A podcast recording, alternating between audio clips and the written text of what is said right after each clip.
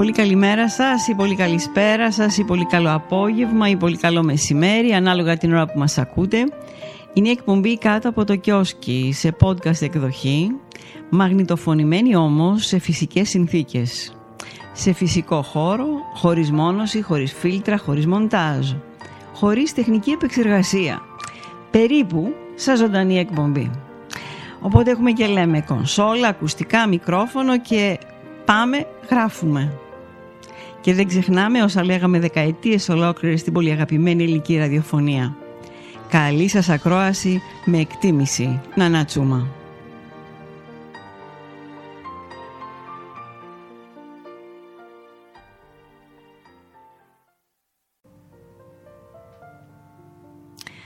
Λοιπόν, σήμερα το podcast αυτό είναι αφιερωμένο αποκλειστικά στις γυναίκες.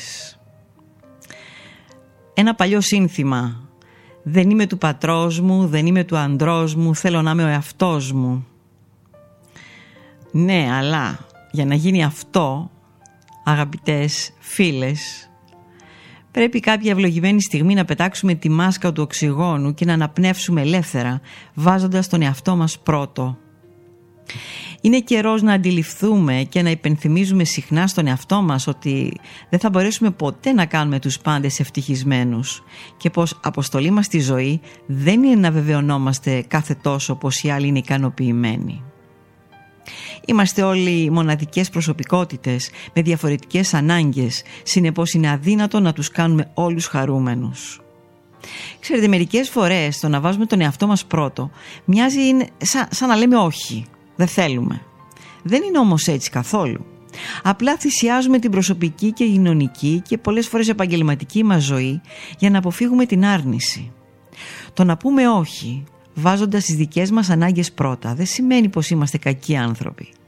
Απλώς προστατεύουμε την ψυχική μας υγεία, τη θετική μας ενέργεια και την πνευματική μας ισορροπία. Το να θέσουμε υγιή όρια στις σχέσεις μας σημαίνει πως δεν αφήνουμε κανένα να εκμεταλλευτεί την καλοσύνη μας.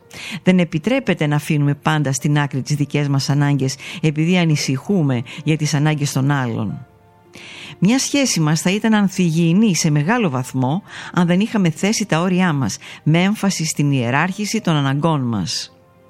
Το να βάλουμε λοιπόν όρια στις σχέσεις μας σημαίνει πως θα μπορούμε να έχουμε μακρά διάρκεια μαζί τους και αποτέλεσμα να γίνουμε όλοι ευτυχισμένοι. Μερικές φορές δεν μπορούμε αντικειμενικά να βάλουμε πρώτα τις δικές μας ανάγκες επειδή είμαστε τόσο πολύ απασχολημένοι με το να προσπαθούμε να ευχαριστήσουμε όλους τους άλλους που δεν συνειδητοποιούμε καν πώς νιώθουμε και ποια είναι τα αληθινά μας συναισθήματα. Αυτό είναι πράγματι ένα βαθύτερο ζήτημα. Αν θέλουμε να αρχίσουμε πραγματικά να φροντίζουμε τον εαυτό μας και να νιώθουμε μια αίσθηση ικανοποίησης στη ζωή, πρέπει να του αφιερώσουμε χρόνο για να μπορέσουμε να προσδιορίσουμε τι είναι αυτό που χρειαζόμαστε. Γι' αυτό ας κατεβάσουμε λίγο ταχύτητα. Το να συνεχίζουμε να ταλαιπωρούμαστε για όλους εκτός από τον εαυτό μας είναι μια συνταγή σίγουρης εξάντλησης και απογοήτευσης. Αυτά για απόψε. Καλό βράδυ και καλή επιτυχία μας.